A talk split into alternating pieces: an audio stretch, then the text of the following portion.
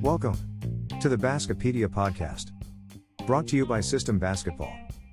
On this episode, Coach David Sanders of All Saints Episcopal School. We will be discussing Bedlam Ball and why he made the switch to the system. So stay tuned.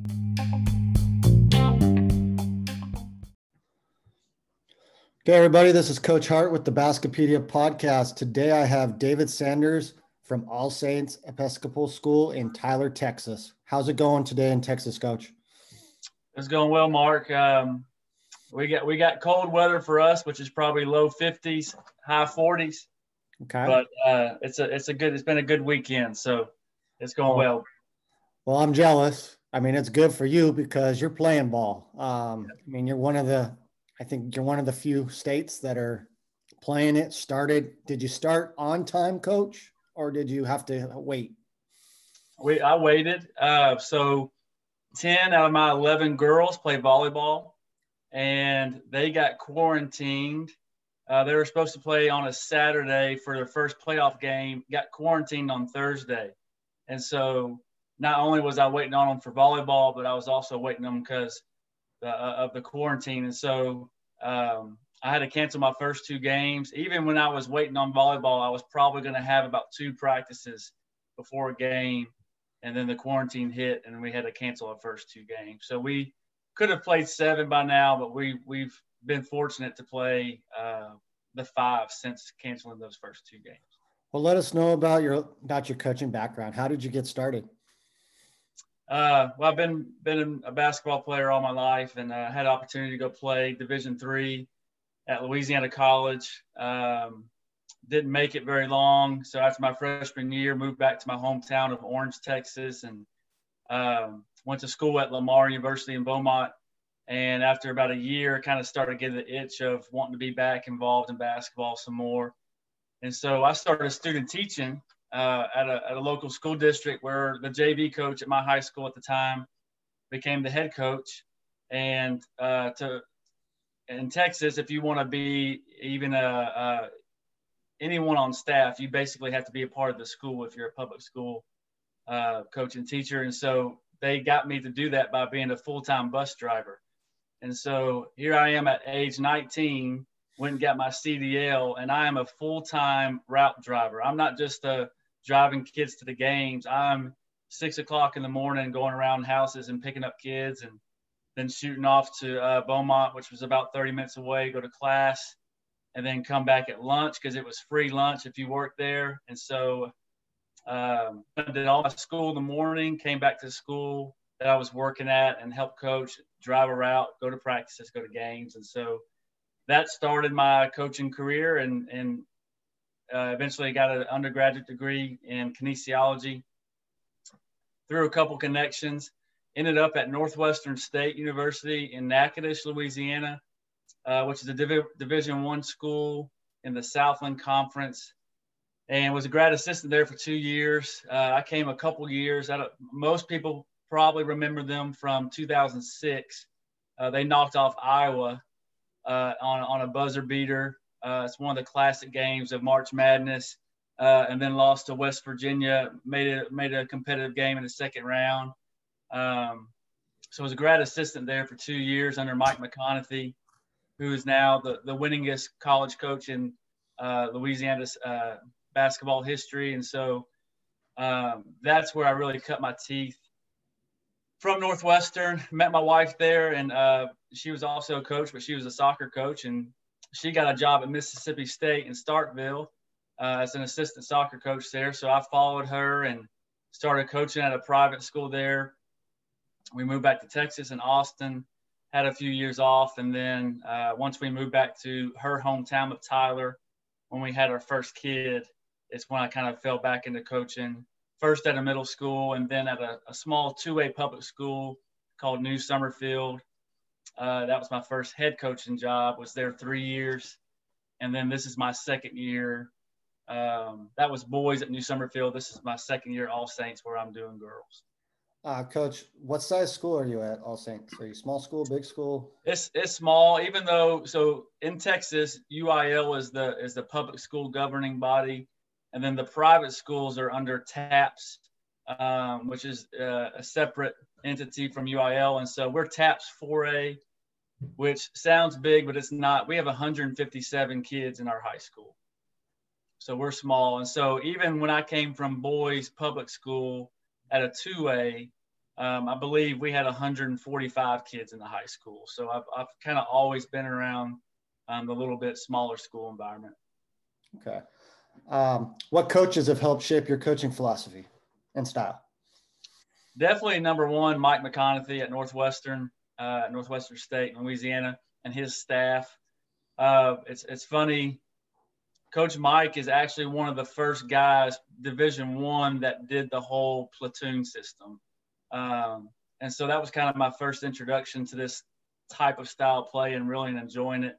Uh, he is not as, as extreme as far as the shifts rotation. Um, he we were more in like three or four minute shifts uh, instead of 35 seconds or a minute. But that whole way whole way of thinking of we're going to play a lot of guys and we're going to play up tempo, we're going to play fast. Um, definitely, Coach Mike uh, and, and, the staff that was there. Some of them still there, others at different schools now. But um, I would say he's the biggest influence. And, and of course, my high school coaches. Um, I didn't get to play for him, but my brother did. That got to play for a guy that's got 700 plus wins in the state of Texas. And so, growing up in that environment and that system uh, was huge under Barry Bourne. My two coaches in high school, Jeff Burke and Oliver Simmons, big time influences.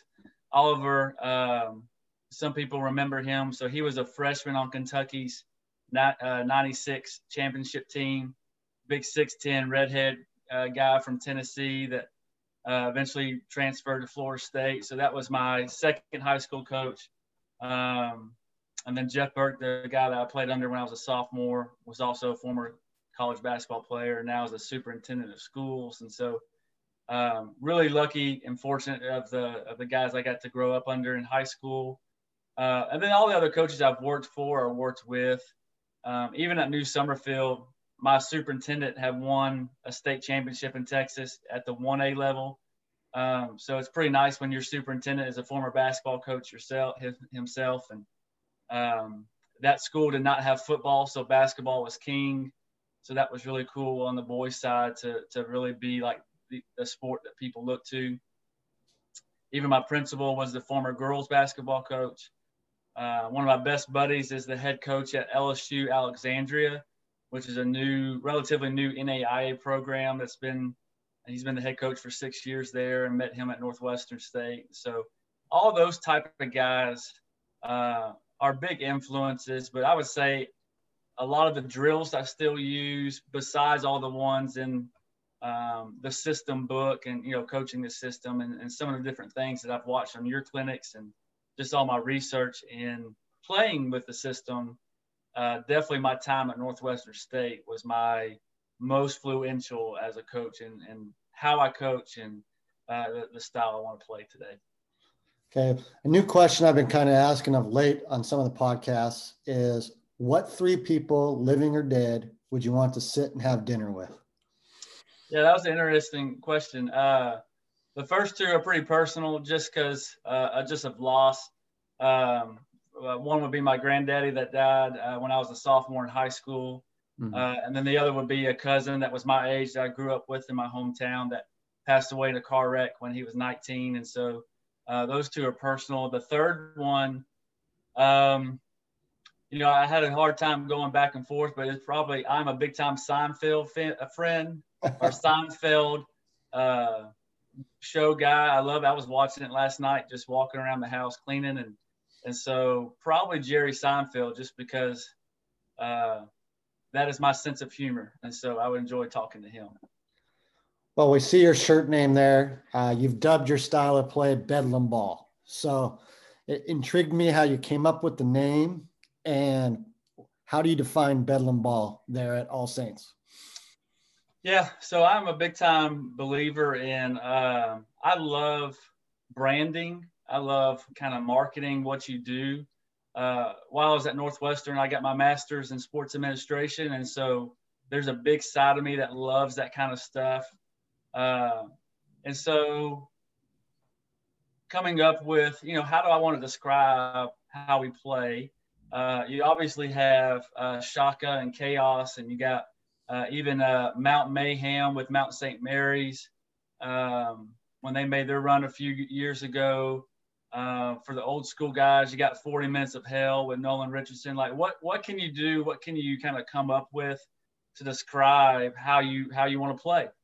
And so I basically just looked at words, you know, that are similar to chaos, and uh, the one that made the most sense and that had the most um, catchy ring to it was was Bedlam ball. And so Bedlam to me, uh, the, the technical definition is a scene of uproar and confusion. And, and what better word or, or definition to, to come up with with how we want to play. And and sometimes it's bedlam for the other team where they're like, man, we're this is just crazy and it's confusing. And then I've had some nights already this year where it's bedlam for me as a coach because it's just a little bit too crazy, right? And um, and we don't necessarily play well, and that's kind of the ugly side of bedlam ball. But uh, anything that's catchy, and again, I think the biggest thing, um, certainly from listening to your podcast and and clinics and everything, is what can you do as a coach to get your to get your kids to buy in, your players, um, your community, your parents, uh, your administration, your AD, anything that kids, people like that within your basketball community can grasp and get a hold of, um, what can they kind of identify with? And, if, and right now it's Bedlam ball. And so everyone's, everyone's happy about Bedlam ball. And so hopefully that continues. It's the shiny new toy, coach. Um, it is.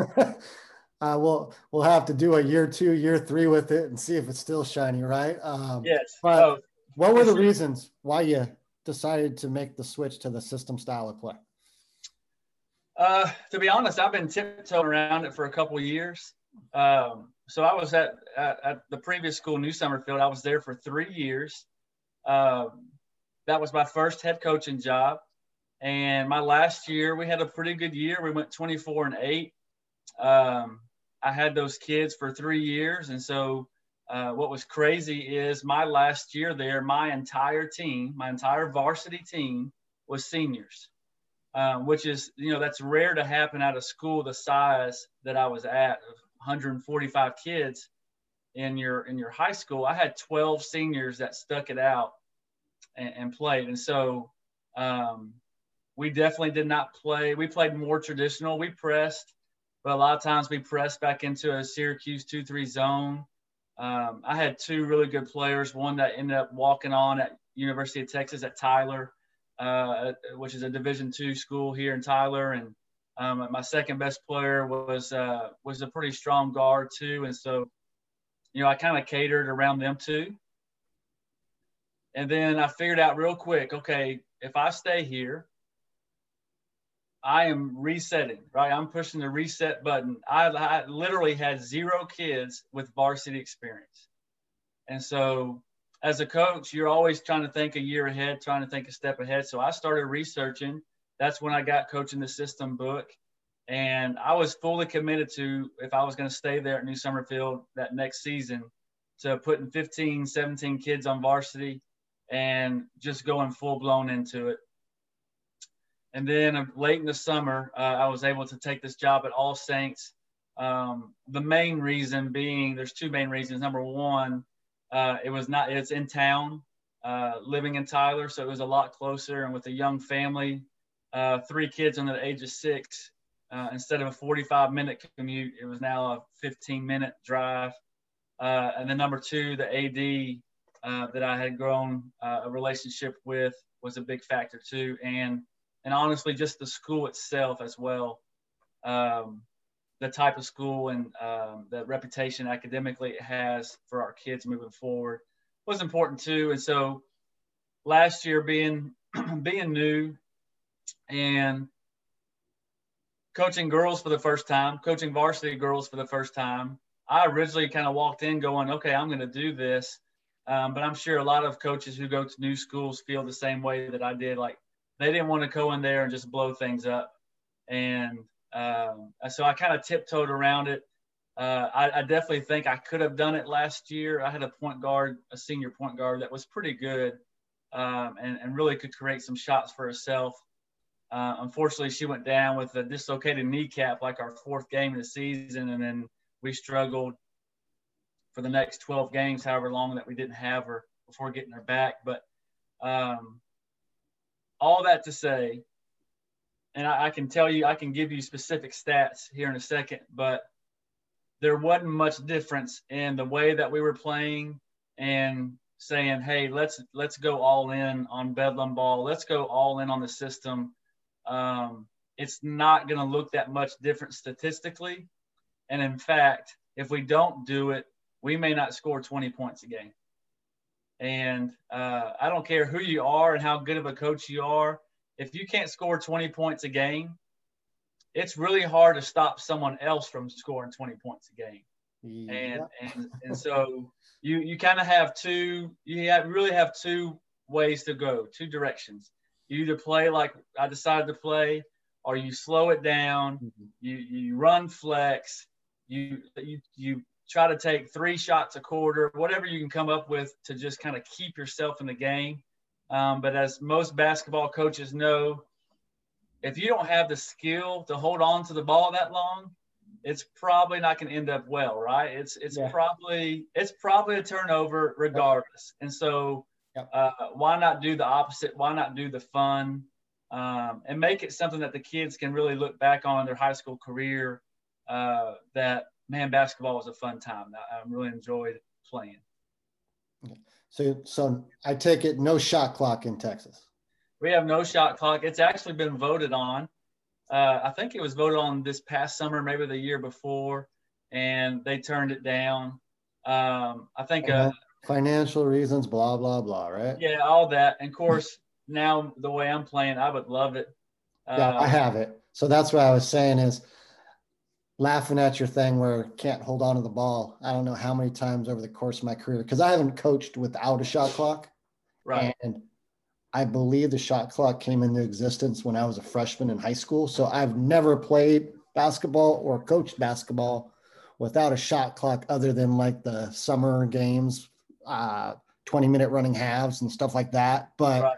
um, I don't know how many times I've asked for last shots of quarters and last shot turned into turnover for last shot for the other team. So right. um, I, I, hear you. Um, and I, I have the same philosophy where you either play super fast or I use the analogy, you play Princeton and you try to hit those gut shot threes with five seconds left on the shot clock yeah. here. So you can't just hold it here.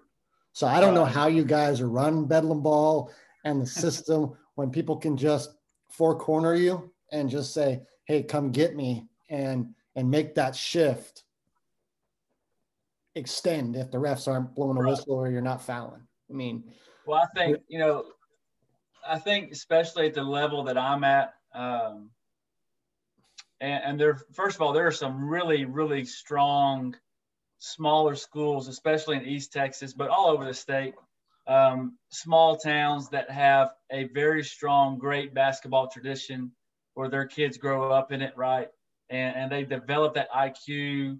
And coaches may have them from little dribblers, youth age groups, all the way through their senior year.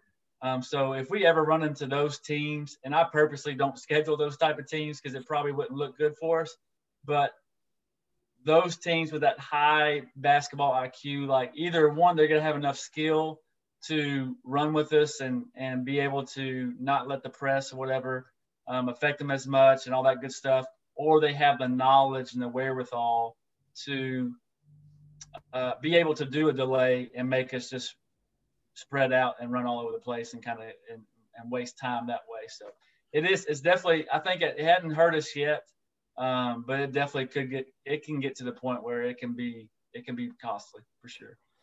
So you bought the book. You came to a couple Zoom clinics over the course of March, April, May, June, July-ish. What what style did you um, decide on doing? Are you copying Olivet, or who are you doing your own type of thing? What did you decide on? It's it's kind of a it's it's a hybrid if you want to call it that. I know you use that word a lot. Um, I would say if I'm copying anyone, it's more Olivet. Mm-hmm. Uh, I, I, I do think for girls, and I've heard several coaches say this. Um, I love what Grinnell does. I just don't know if in girls if it's really uh, you got to really have a, a, good. You have to have at least two strong point guards that can make those reads and passes. Mm-hmm. Um, and then you got to have the other girls that IQ wise know their roles and, and, and, and truly know what that means. Um, my team specifically, as of right now, we don't have the skill to really do a dribble drive, to be honest. Um, and so I've kind of implemented just your more traditional fast break, right, with with a rim runner. Um, I have been watching some of your stuff, and I really like it. I just don't know if we're quite there yet, skill wise, on like a, a two sided fast break. Mm-hmm. Um, I, I, like how that spreads out the floor.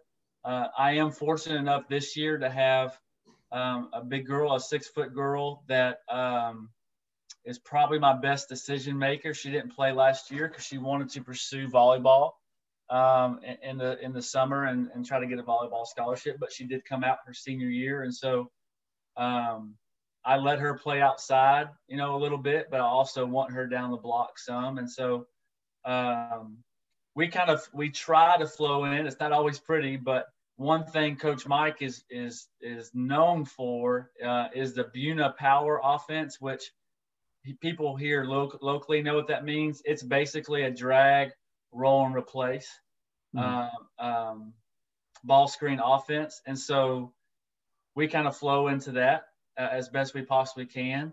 Um, but honestly, you know, I, I, think most probably system coaches would hopefully agree with this.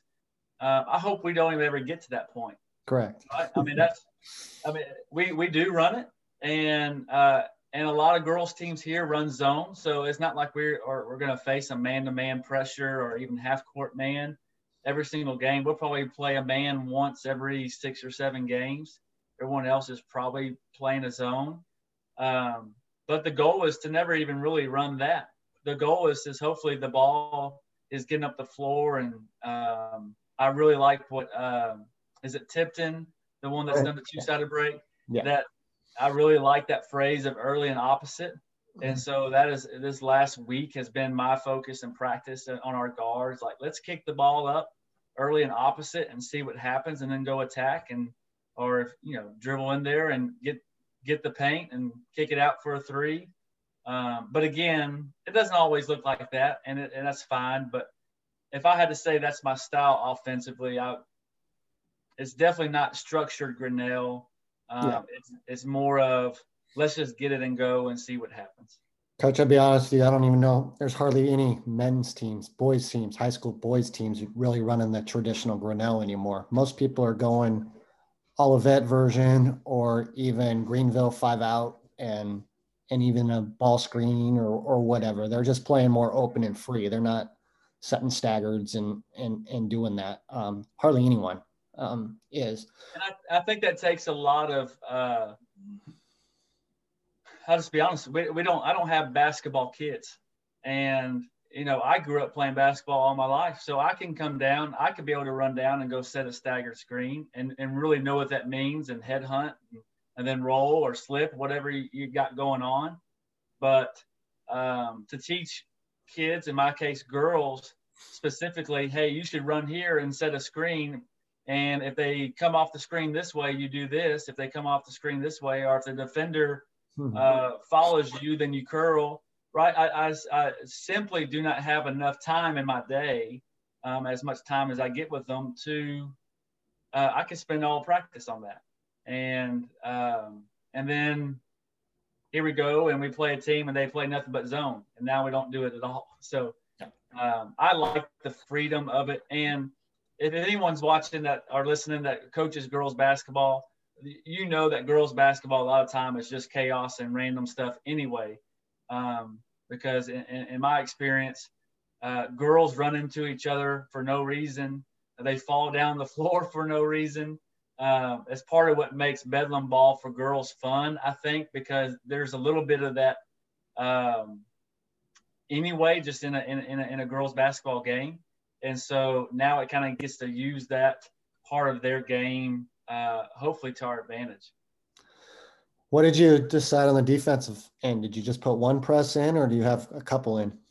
I've, I've got a couple. Um, so out of my 11 girls, I do have six returners. Um, well, actually seven returners. And so uh, last year we would run a two-two-one uh, off of like made free throws. Mm-hmm. And so this year, that what I consider my first group, if I had to say my, my top five, just because they're they've got experience with it, um, I can put them in that two-two-one on made baskets and, and them have a pretty good idea of what's going on. Um, other than that, we have uh, we're we're beginning to work on a diamond, um, and then within that diamond, the on and off, uh, as the book talks about, you know, taking the, the person off the uh, inbounder and doubling up the best point guard or whatever the case may be. But to be honest, the the the, the thing that's worked the most is scramble, find find somebody, and then I have a I have two girls that are really athletic really competitive and work really hard uh, for, for our school, not only in basketball, but just in other, other sports. And uh, they have very, very little skill, but that's how they contribute. And so when they're in, I put them in different shifts. When they're in, I say, go chase the ball. You two, Conley and Sarah, you two go chase the, the go chase the basketball, and yeah. let's see what happens.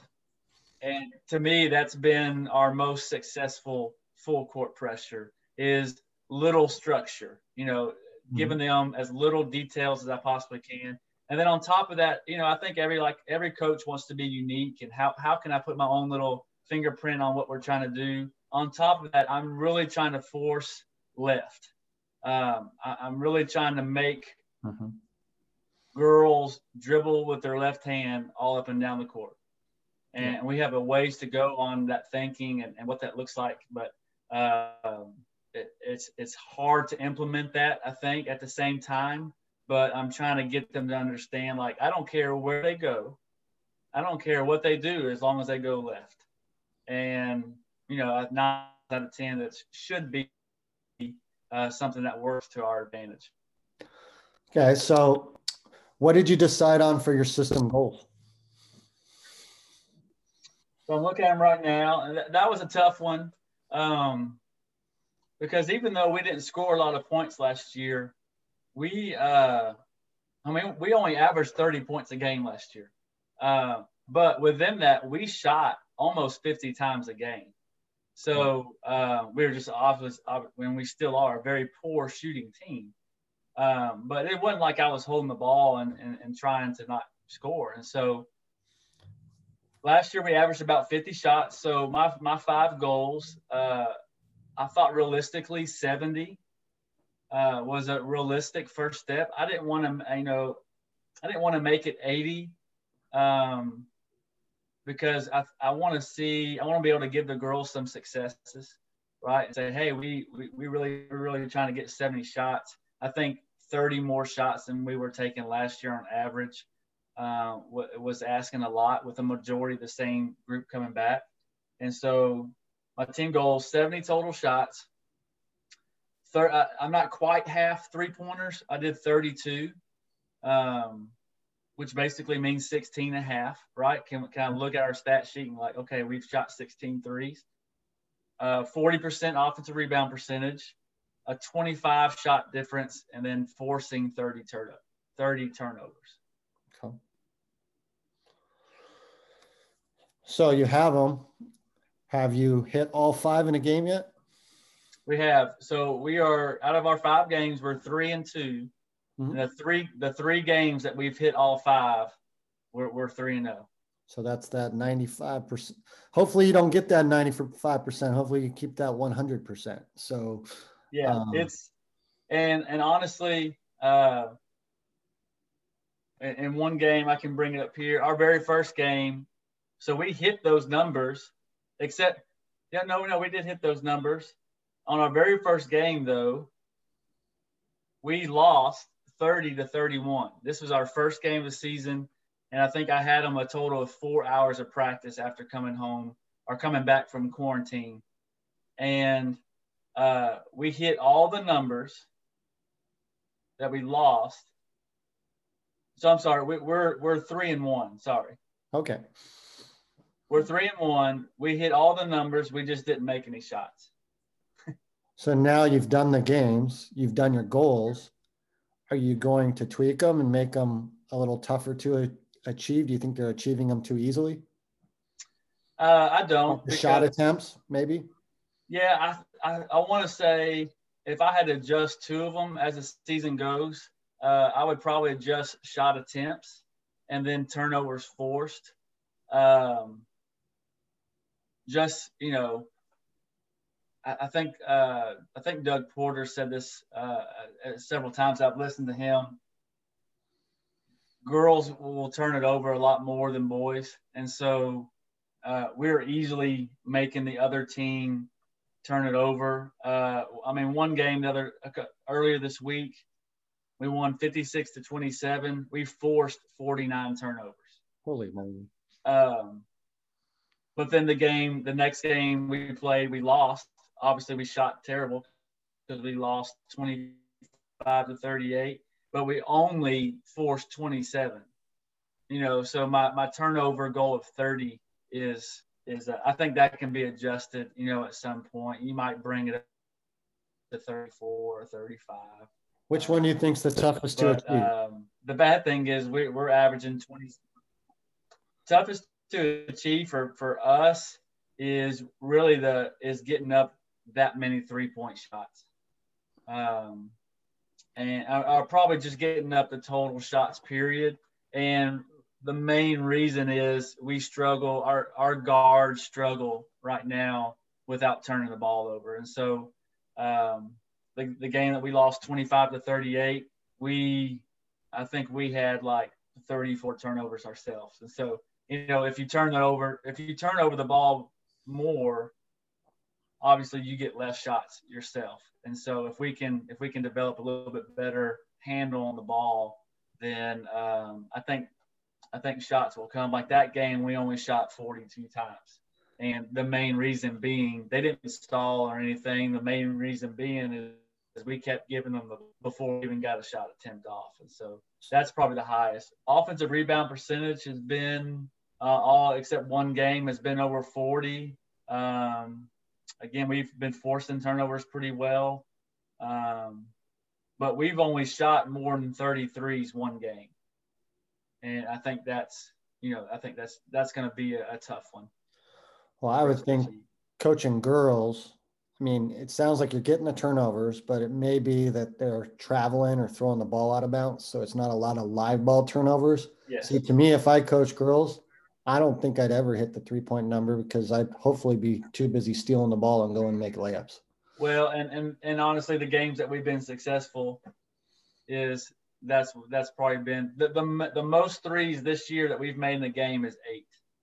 Uh, most of our games we're only making three or four three pointers, and so um, obviously we got a lot of work to do on shooting, but um, that that is that is us in, in a nutshell. Um, like that very first game we lost 30 to 31 we win by 20. Uh, again, I had just only had my team for four hours, so I, I, had zero expectations walking into that game, and that's and that's four hours of practice after two weeks of quarantine and doing nothing.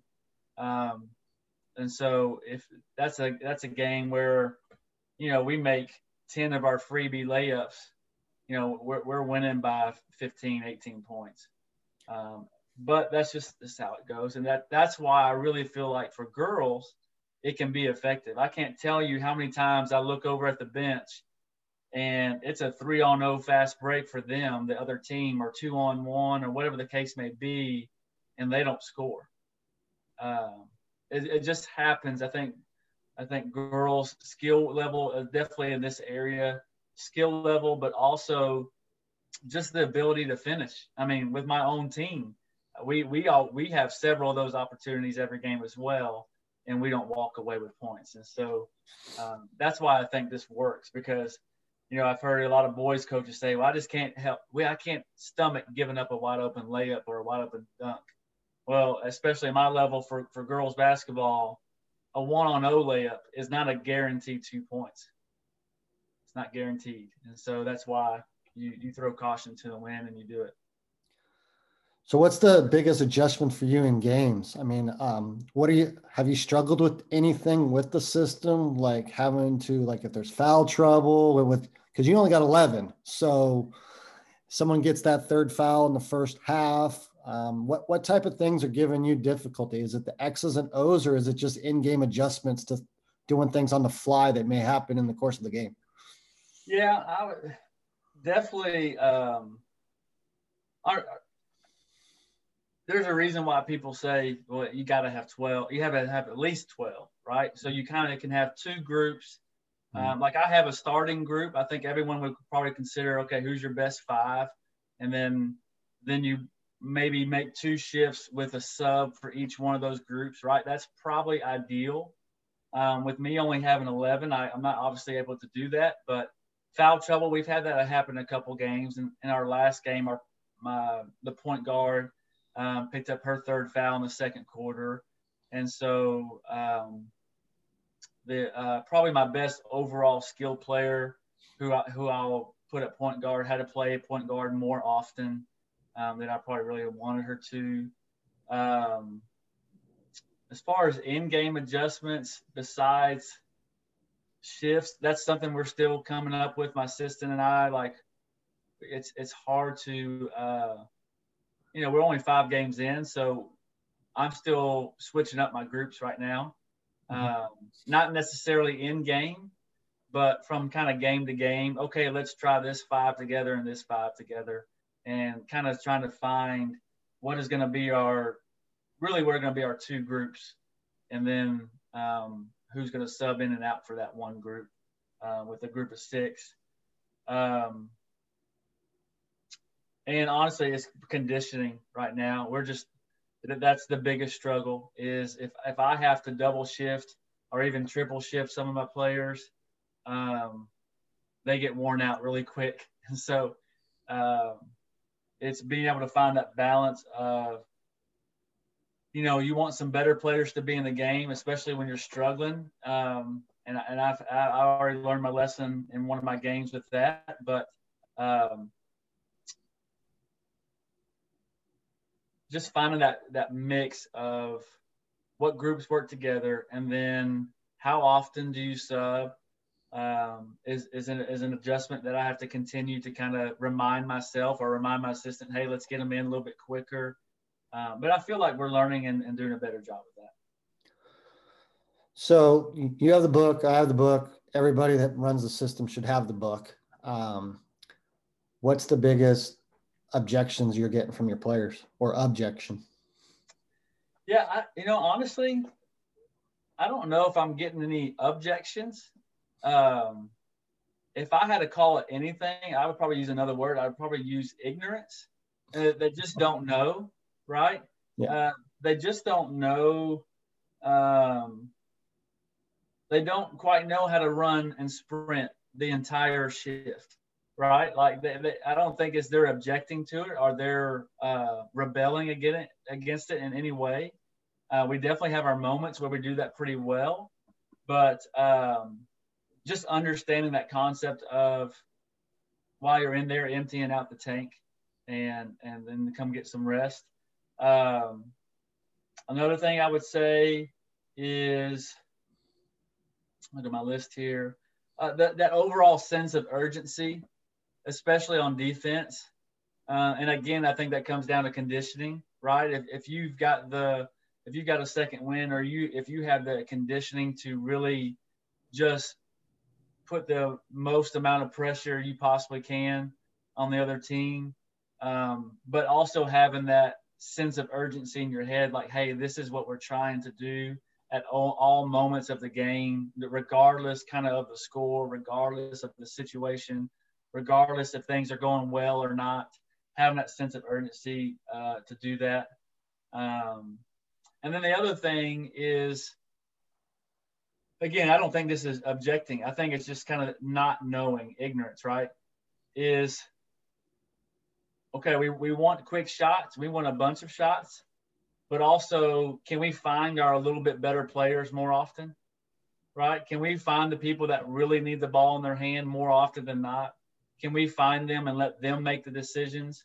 Um, I think we have to do a little bit better of that. But I, I, I really don't think that's they're objecting to anything. I think they just don't really know any better, just from lack of experience, lack of knowledge of, of the game, um, basketball IQ, whatever you want to call it. Okay. Well, you decided you were going to run it, and everybody, this one always makes me laugh. They tell you to make the PowerPoint, right? Um, yeah. and, and go talk to your admin and your team. What what kind of thing did you do to introduce it to your school and your admin? Did you did you just did you go tell them? Did you or did you just roll with it and do it? Uh, a little mixture of both. Um, I didn't do the I didn't do the PowerPoint. Um, I have a great relationship with my athletic director, who's the former basketball coach, and um, he played in a in a tempo uh, that was really fast as well. He loves pressure. He loves playing fast, and so he knows our girls and our athletes better than anybody because he's been, he's been there for like 28 years and um, just a terrific basketball mind. And so it really just went to him and said, "Hey, this is what I'm thinking.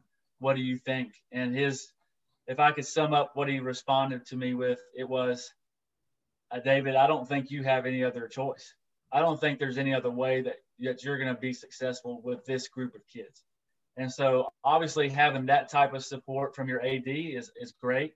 Um, administrative wise, from our head of school, who's a former coach, and then uh, our, our principal, our assistant head of school for the upper school, they, they're, if they're about anything, they're more about participation and, and making sure the girls play.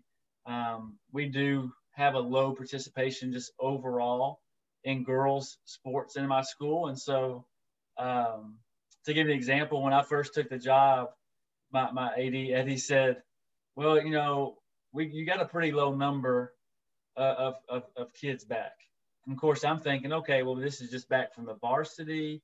Um, and like a day later, when I'm up there to sign my contract and talk to him, he said, well, if we started the season today, you would have six girls. And I'm going, oh, okay, six, six returners. That's not bad. He said, no, no, you would have six players total. And I'm like, on varsity or that's, you know, JV.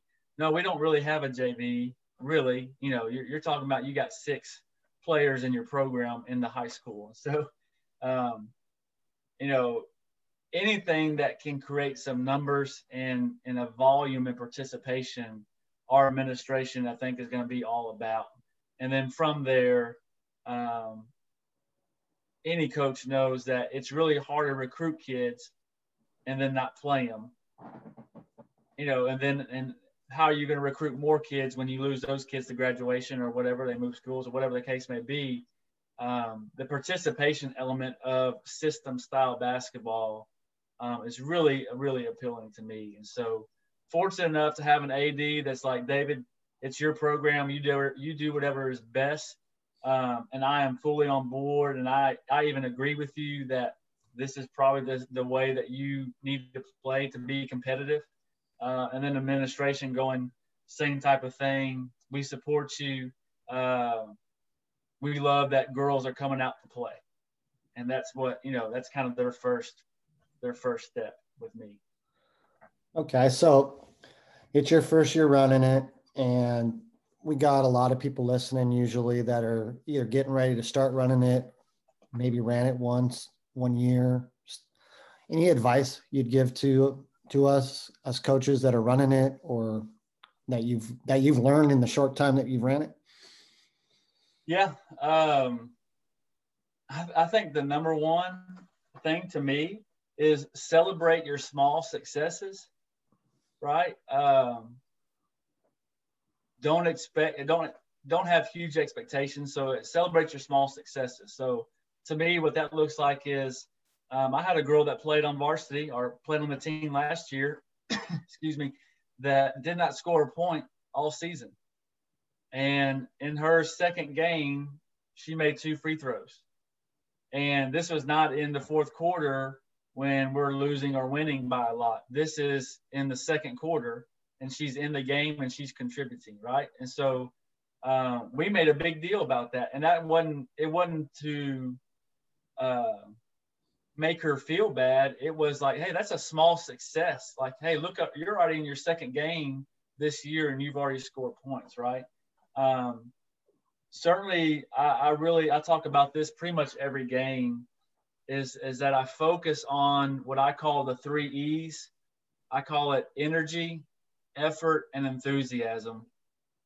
To me, if you bring all three of those, uh, you're going to put yourself in a chance to be successful. Um, and probably our girls, just in our school in general, they do a great job at effort. Um, I, I don't ever really have to get on them about their effort. I do have to to remind them about their energy sometime, as far and that's just a overall positive um, attitude, a positive feeling, um, and then just enthusiasm. And the good thing about the system style is enthusiasm will come because everyone's getting the getting the game and contribute and feel positive things um, about about their self and how they're playing. Uh, and then the biggest thing I think is, like I've heard this, is stick with it. it it's going to look really bad at sometimes. Um, the other night when we lost 25 to 38, uh, I was just kind of the whole game because we just struggled the whole game just to do anything positive really consistently. And it's real tempting in the middle of the game to, well, you know, that team hadn't shot a three yet. Like they're not trying to shoot. Let's just play a zone and pack it in, and you know maybe we can come out with a win. It's really tempting as a coach who's competitive, and I know all coaches are competitive, to go, I'm gonna drop it and go strictly for the win. Um, and so I would encourage you to stick with it. And then the last thing is just give ownership to the kids. Let them make some decisions. Um, let them take ownership of their groups. And that's what I'm really working on right now is as we kind of go through these groups and eventually come up with hopefully two groups uh, to shift with in and out is, hey, group A, you're going to be really good at this I think you can really be uh, successful in this type of press or pressure. And that's what I want you to own, right?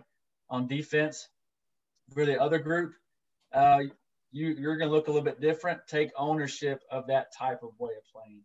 Um, and I think if you do that, then kids will, will buy in and they'll say, hey, this is our group and this is what we do. Excuse me. And um, be successful. Well, Coach, I want to thank you for joining me today and wish you, your family, um, health, and and your team good luck for the rest of the year. Um, and I'm jealous, like I said before, you're able, you guys are able to be playing. Um, doesn't look good here in California, so um, yeah, we have we have a brother-in-law. My wife's brother's in California, so we we know about all y'all's restrictions.